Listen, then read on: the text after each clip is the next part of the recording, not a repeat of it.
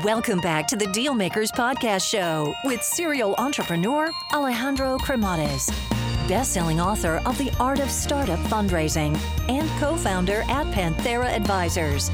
In this podcast, we ask our guests about their successful acquisitions and financing rounds. Hey guys, so just a quick overview here on Panthera Advisors as I think it might be of value to you. So, Panthera Advisors exists in order to help founders that are in the process of raising capital or get their company acquired. I actually started the company out of incredible frustration because during my entrepreneurial journey, which involved building, financing, scaling, and exiting companies, I could not find a resource that was founder friendly. And I could not get the type of support that I was seeking. So as a result, I made a ton of mistakes along the way. So if you're looking to raise capital, or you are looking to get your company acquired, or just need some sound financial planning, and you're looking to get the best possible outcome in the shortest period of time, feel free to learn more by visiting us at pantheraadvisors.com or just reach out directly and shoot me a note at alejandro at pantheraadvisors.com.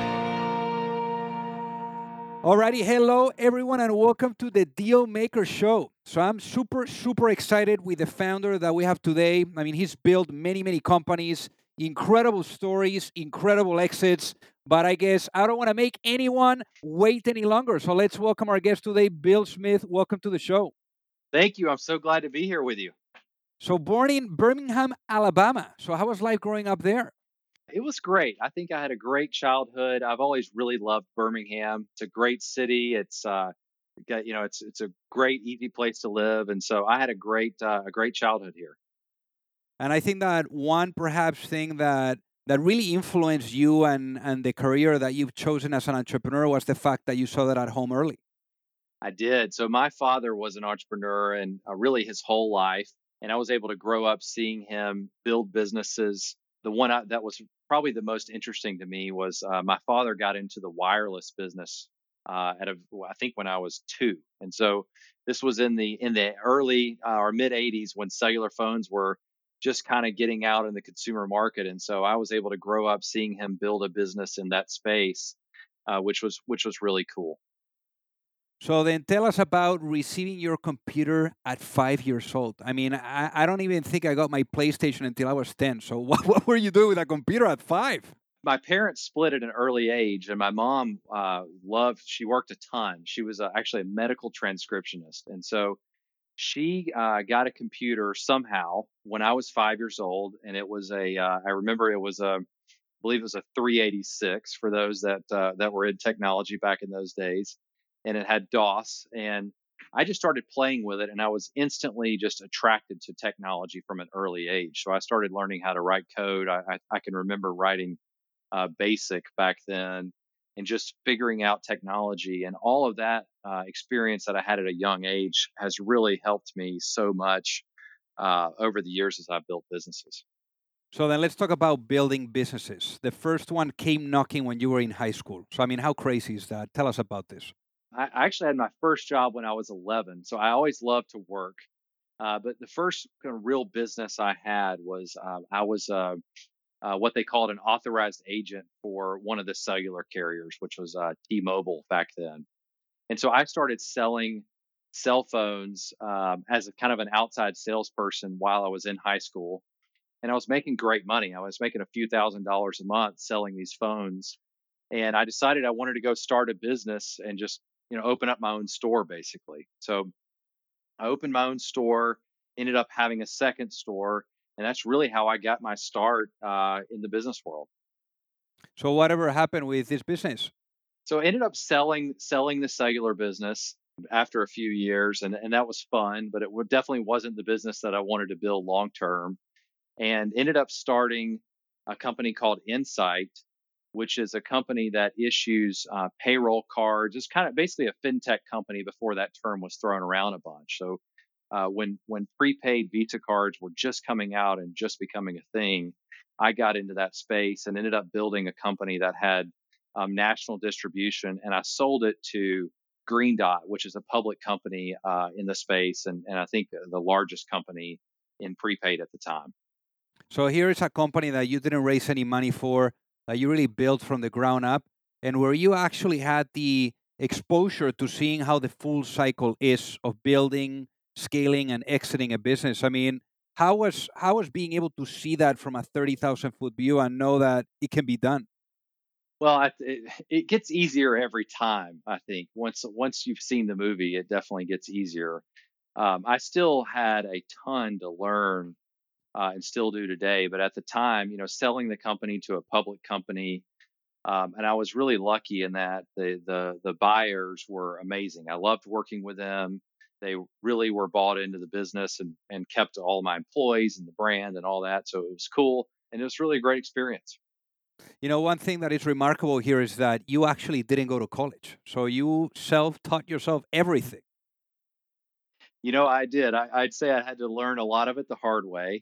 But, you know, uh, I, I had uh, I had great parents and you know that really i think set me up for success and being able to just get out there and figure things out you know my parents were always very supportive of me from a young age of going out and, and figuring out businesses and supported all the curiosity I had. And, um, you know, I was kind of doing these businesses back before, you know, before there was so much knowledge and talk of entrepreneurship and business. You know, I didn't really, uh, for my first couple of companies, I didn't know anybody or have really any any other friends that were building businesses because I was doing it at such a young age. So you know, one thing that is that is really interesting here is that I mean, I, I enjoy my trips to the grocery, but you had definitely one that was life changing. So tell us what happened there. Fast forward after I sold Insight, I uh, I went to the uh, to the grocery store to uh, Publix uh, with my newborn and one year old on a Sunday afternoon, and I experienced firsthand uh, the pain of grocery shopping with kids. Uh, so both of these both of my children were crying in the grocery cart and we're just in there trying to thinking we just got to get out of here and get back to the house and put these kids down for their naps. And in the parking lot of this Publix store, I I looked at my wife and I said, "You know what? I'm going to solve this problem. I'm going to figure out a way to deliver groceries to people." And that was really the beginning of of what became Shipt. Um, you know, grocery delivery had existed in the Northeast and in, in New York for a long time, but really didn't exist in the rest of America. And that was the problem I set out to solve. Now, here is your third company. So you've been around the block at this time. So when you were looking into the idea and perhaps bringing it to life and validating it, what process did you follow that perhaps you had learned from your previous companies? Well, one of the key pieces of this was I wanted to test and see if there was real demand for grocery delivery before I invested in building out, you know, the software and hiring the team, etc. Uh, because I think a lot of people will will tell tell you that, oh yeah, that's a cool idea. Most people don't want to tell you the truth. Uh, that you know, a lot of ideas aren't great ideas, and so the one way I found to kind of test demand is to see if somebody will pay me for it. You know, if, if people will get their credit card out um, that's that's a great true test of demand. And so my goal was to get a thousand people to sign up and pay for a, a one year membership uh, for grocery delivery before we wrote the first line of code. And so we put together this super low quality video that could, would sh- would be able to show people what this could look like, and said, "Look, if we get a thousand people to sign up, we'll build it." And within three weeks, we got a thousand people uh, in Birmingham to sign up. We didn't spend any any money on customer acquisition or anything like that. It was all through word of mouth, and uh, we went to work building it and launched it three months later. Wow! So what was that process of? You finally get this validation. You have all these people via word of mouth. Then you know that maybe you've you've you know targeted or you've striking a nerve in the in the market. So once you are you realize that there's something there worth exploring, what do you do in order to really bring this to life? What is that process or that journey? The first thing I, I would figure out is what's this what's the team going to look like? You know, I knew I had to build that that initial team that could build a product and get it launched. And when I'm building a new company, I like to get really close to the customer experience and in every detail of how that product is actually going to be executed. And with Shipt uh, it the grocery business is very complex actually Uh, and one of the biggest hurdles we had to figure out early on was how we would get uh, how we build a catalog of all of the grocery items that are in a store. So, you know, your typical grocery store has like 40,000 items in it. And so I called uh, one of the large grocery chains and said, "Hey, I'm I'm Bill Smith. I'm building a company to um, building a grocery marketplace, and we're going to pro- provide delivery. Can we partner with you?" You can guess what their answer was. Uh, no thanks. You know, we we have it all figured out. And so uh, I had to figure out another way to get access to this data that really did not exist on the internet. And so what we ended up deciding to do is sending in send people into grocery stores uh, and kind of go through all these different ways of like taking cameras and taking pictures and doing all these other things to ultimately figure out what products were available to build our first catalog. So wow. So what a what an incredible journey. So then you are figuring out, you know, what that's going to look like and and then eventually like when you bring this to life, I mean, what ended up being the business model so that the people that are listening get it? Yeah, so the business model for Shipt is it's all membership based, or at least it was at the time, where you'd pay $99 per year. You would get unlimited delivery of groceries. And uh, every time you placed an order, we would send out our, our, our shoppers, which are independent contractors, and they would get an order on their on their app and they'd go in the store and pick you know the pick the perfect avocado and all the items that you order and deliver them to your home and you'd pay for the groceries and so between what you paid for the groceries and the membership we were able to build a sustainable business. So why do you say that perhaps say retailers were not so welcoming to working with you guys here well you know i think it's the challenge with every large company which is most large companies, their initial reaction is always defensive, uh, particularly when there's a new technology or a new product.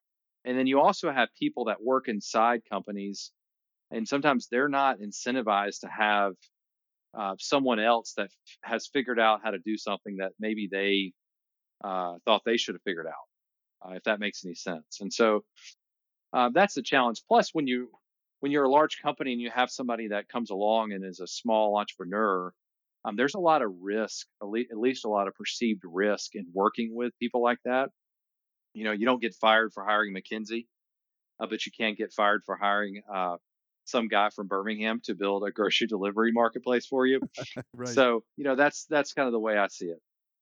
Yeah, and and and in this case, when you're like really building this, you actually invested a little bit of your money to really get this up and running. But eventually you realize that this is going to require a bit more funds. I mean, what was that moment like where you needed that you needed a little extra muscle on the financing and and how did you go about it? Yeah, so I initially put a million dollars into Shipt, and I think ultimately I, I had about three million uh, of my own capital invested. And I realized, man, I'm going to need to raise a lot of money. I'd really never raised capital from anybody before, and I had to learn how how VC worked. Um, and so there were a few uh, VCs that were reaching out to me as as I guess as they heard of Shipt, um, and you know we took some meetings and started doing that. And I then I realized, look, all the capital for this is really in the Bay Area. And uh, so I traveled to San Francisco for my first time. I went out and started meeting VCs, and I probably met, I don't know, maybe 40 or 50 different investors. And, and really, it was a challenging time to raise. I think this was um, the beginning of 2016. I think there was like a, I think I can remember the SaaS market had a major downturn in the public markets at the time. And then there was also other companies in the space that had raised a significant uh, amount of capital compared to where we were. But ultimately, we found a great partner uh, in Greycroft and they backed us, and we raised twenty million dollars for our Series A. So, what was the entire amount that you guys raised for Shipt? So, from start to finish, I believe we raised um, sixty-five million, and we only deployed uh, about thirty-five of that. So we we we we ended up spending about thirty-five million dollars to build a business that was doing um, five hundred million in uh, revenue. So it, it doesn't seem like you really needed the money then because you didn't deploy all of it. So so why did you end up raising the money? Well, we ended up we we we needed to raise the money if we had continued as an independent company, but we literally closed our Series B about two or maybe three months before the company was sold. So, uh, going back to to what we were talking about, like all the retailers saying no, then all the time here, like like realizing you have to raise money and going through the the road the roadshow of really raising that financing. I mean, quite a quite a process with Shipt. I mean, what was that point in time during the uh, life the lifespan of the business where you realized I think we're into something here? I, I knew we were onto something really from the very early days. So when we launched, we launched our first city, I think in April. And within three months, we launched the next four markets, and they were all in Florida. And we had thousands of people signing up for the service, and we couldn't keep up with demand. And so I knew immediately that we were onto something. Um, and then once we started getting hitting milestones like our first million orders and we we started to land partnerships with large retailers. You know, that's when it became clear that look, this is really going to be an enduring company. And obviously, during that process, you did receive an offer that you rejected. So, so what happened with that story? You know, it's a it's, it was kind of a it started out as a as an interesting time. So, Amazon bought Whole Foods, um, and I was actually on vacation uh, celebrating my father's birthday. And so I, I, woke up and I saw this news. And of course, I spent the whole day talking to investors and board members about what that could mean for us. And within a week, we started to take calls from large, uh, large retailers that were interested in talking to us either about joining landing in a partnership, excuse me, Shipt in a partnership, or um, or buying the company. And um, one of those companies offered us uh, a few hundred million dollars. And I can remember, uh, you know, making the phone call to say, look, you know, really appreciate your interest, but this just doesn't work for us. We're not for sale. And that was a, uh, an interesting moment because I can remember thinking that if I ever started a business that was worth a hundred million dollars, I would have reached the precipice. You know, I thought that was that was uh, you know going to be the greatest accomplishment. And so for me to get an offer at that point for well beyond that and and and really have the support from my board and, and my team and decide you know what look we're just going to continue forward. Uh, that was a that was a memorable day. I mean it sounds like a lot of zeros right? When turning a lot turning down a lot of zeros. I mean how, how was that moment for you? Here you are you know someone that hasn't gone to college that has built this incredible business and turning down a, a, an offer in the hundreds of millions. I mean, probably when you were on the line, you were like, I can't believe I'm I'm I'm right now what I'm doing. No, is that right? I, I couldn't believe it. No, I couldn't. Um, it, it, you know it was it was a it was a crazy moment because at, at that point, you know, I had to I had to have faith that look, this is going to play out, and this is ultimately going to be a company that's much larger and much more valuable. Um, and and my thinking on on this has changed even since then, even since selling Shipt. You know, I think that uh, you know when I think about building companies now, I'm not interested in selling this company. You know, I don't think I'll ever sell my current business. Um, you know, I think it's much better if you can just continue to build for a very long period of time. But you really have to go into the the company from day one with that type of mindset. I think. So why did you take more seriously the time when Target called? Well, first it was Target. uh, you know, it's Target's an amazing company and loved by so many consumers in the U.S. and uh, a, you know a really well respected brand. You know, my wife and I love our, our, our loyal Target shoppers, um, and so when they called, it was it was pretty exciting and uh, the CEO uh, flew to Birmingham and, and had dinner with me. And I just knew that, uh, look, this is a this is a team that really gets it. You know that they really understood where the market was going and wanted to really go big in delivery.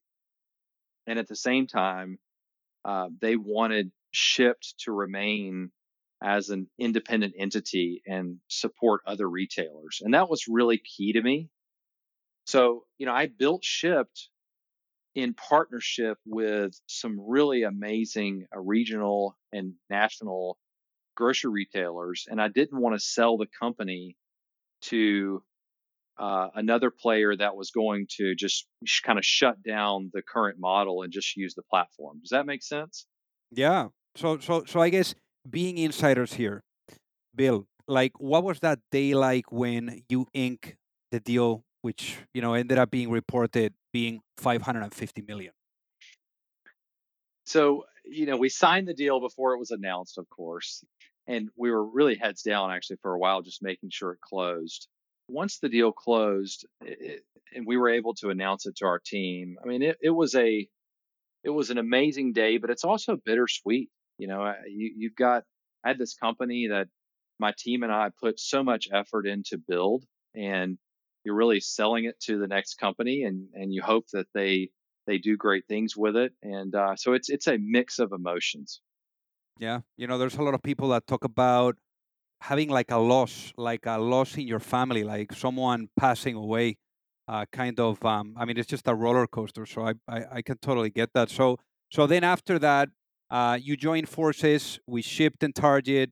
You ended up growing the business to over two billion, and then you realized that maybe you know it was time to to go at it again. So how was that for you?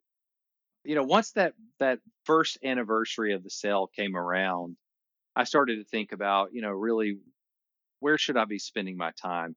And I think a lot about return on time. You know, time is the only thing that uh, that we can't get back. You know, you can always make more money, but you can't make more time.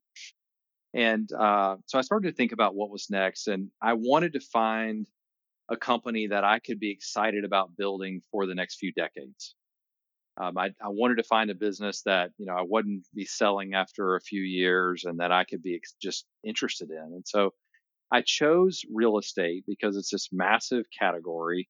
It's generally offline and and pretty old school, and uh, I think that consumers want a new approach. And and I personally had experienced uh, a huge pain point. So the first apartment I ever rented, I rented in San Francisco when I was building Shipt, and I thought it'd be super simple and, you know, it was complicated. I'm having to call all these people and get cashier's checks and sign paper leases and all this kind of stuff. And so I decided to go out and solve that problem.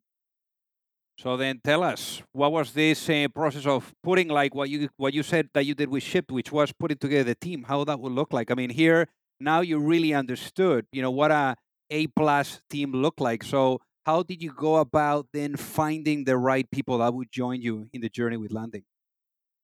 Well, I have to say it was easier with landing than it was at Shipt because I had, you know, I had a track record at that point, and and so I spent, uh, but it's still it's it's still not a slam dunk.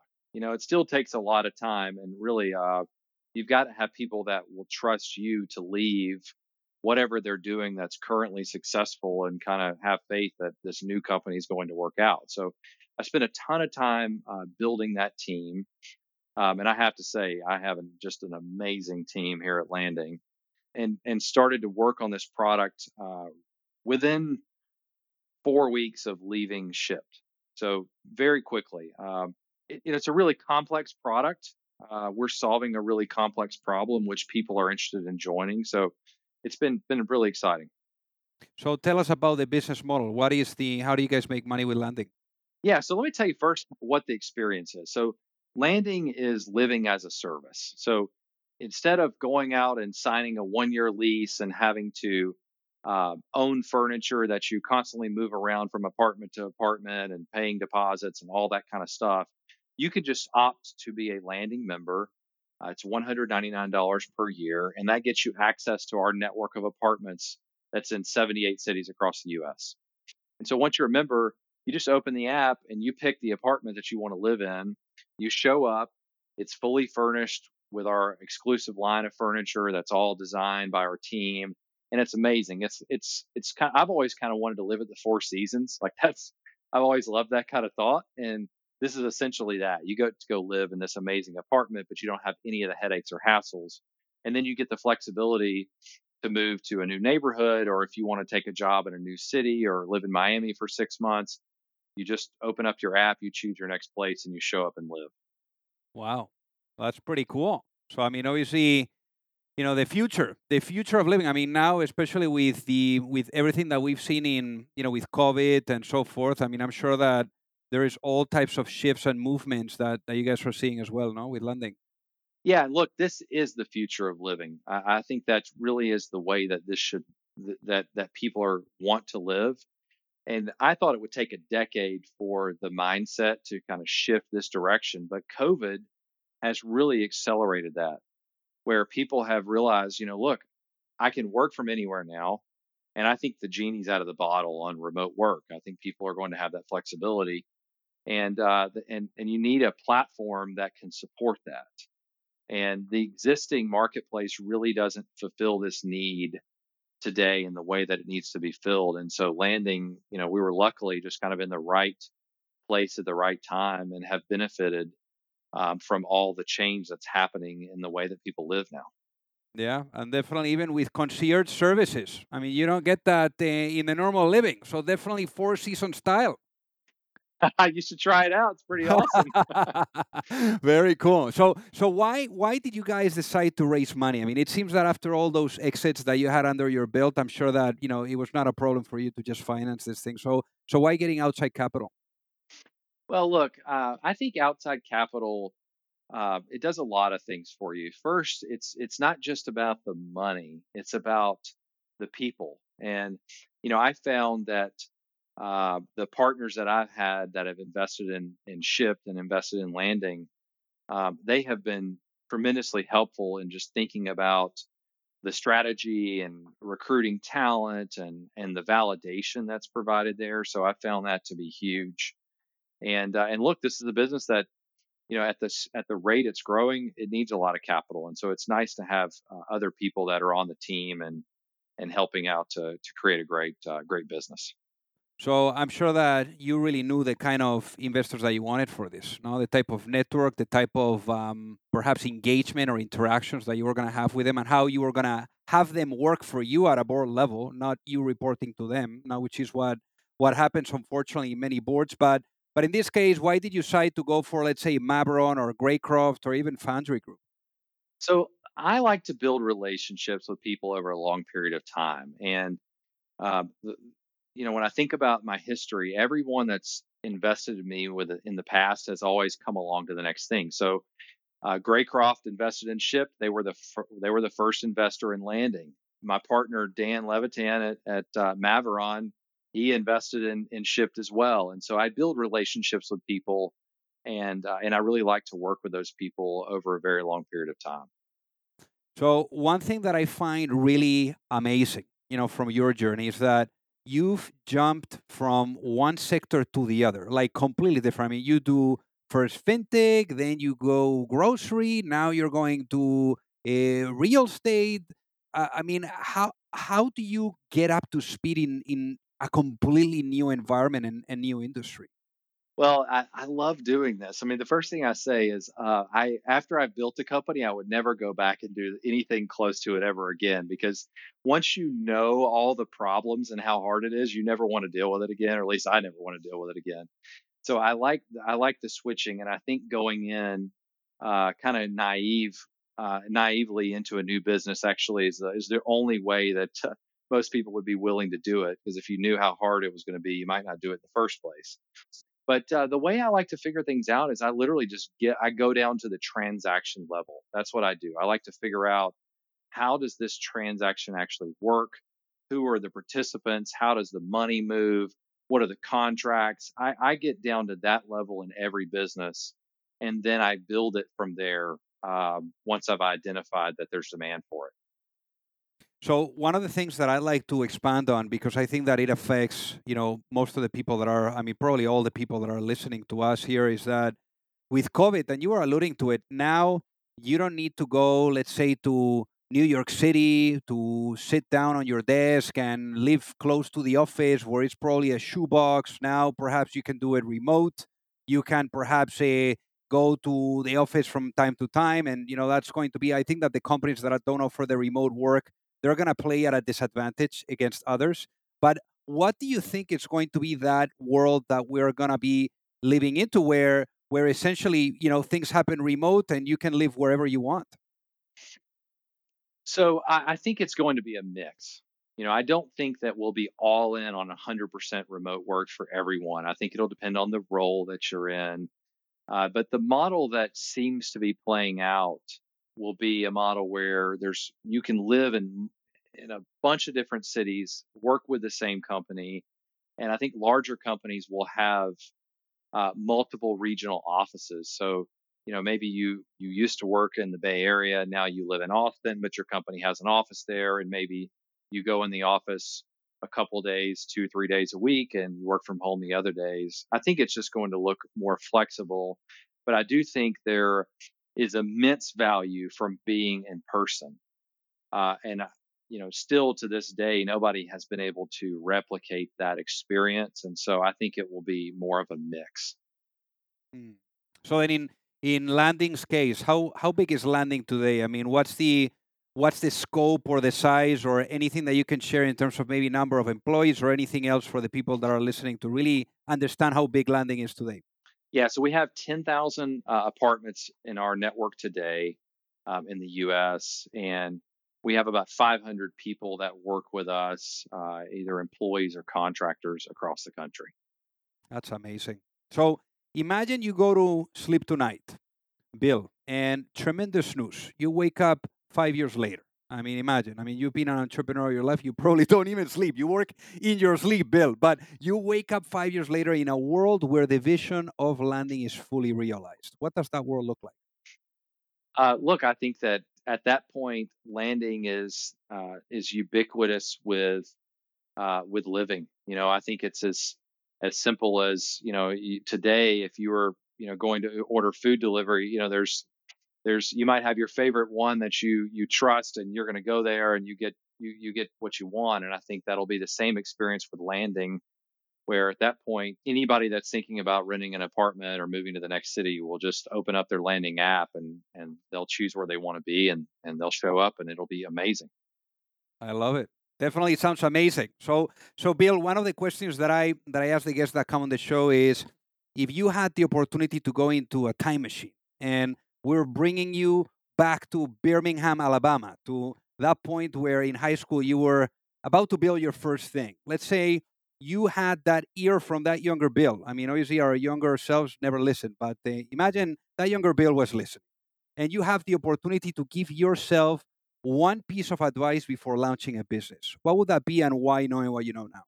It would be focus on getting the best talent from day one you know that's that's that's one of the things that I've learned and seen play out is if I can just have the best people on our team and always be building that amazing uh, talent that's uh, that's going to be the best advice. That's what I'd tell myself. And I guess just to expand on this what has been your biggest lesson around people? Well I think people are all the difference. You know I think I, have always said I like to build businesses in a people first way. And I think, look, it all comes down to people. So, um, and it's not just having the best people, it's, it's how you treat people and, uh, and the culture around that. And, you know, that's one of the things that one of the common links across particularly Shipt and landing is that we've been able to use to differentiate is just we have amazing frontline people and uh, the way that the culture you build there with with frontline is is key you know so everyone talks about having a great experience for engineers and uh, people like that but what is it like for you know the person that's shopping for groceries or uh, cleaning apartments? And if i can create an environment where that person is valued and appreciated and and uh, has uh, upward mobility like that's that's a great outcome for everybody and that's how you build the best experience for your customers. I love it i love it bill so for the folks that are listening, what is the best way for them to reach out and say hi? They can shoot me a message, Bill at Hello Landing. That's amazing. Very easy. Well, Bill, thank you so much for being on the Deal Maker Show today. It was awesome to be with you. Thank you so much. I'll see you soon. If you like the show, make sure that you hit that subscribe button. If you could leave a review as well, that would be fantastic. And if you got any value, either from this episode or from the show itself, share it with a friend. Perhaps they also appreciate it. So also remember that if you need any help, whether it is with your fundraising efforts or with selling your business, you can reach me at alejandro at pantheraadvisors.com. You've reached the end of another episode of the Dealmakers Podcast. For free resources and materials, head over to alejandrocremades.com. Thank you for listening and see you at the next episode.